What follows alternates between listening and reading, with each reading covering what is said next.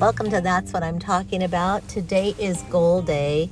I sure hope you went out after your lifestyle now goals. Uh, today, I'm just going to say check, check, check, check, check. Check all the boxes off because the goals were achieved. My daily goals. I had a daily goal.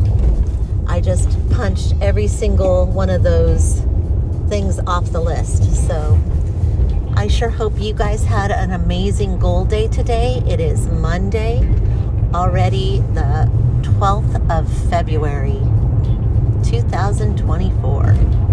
Oh my goodness. Oh my goodness.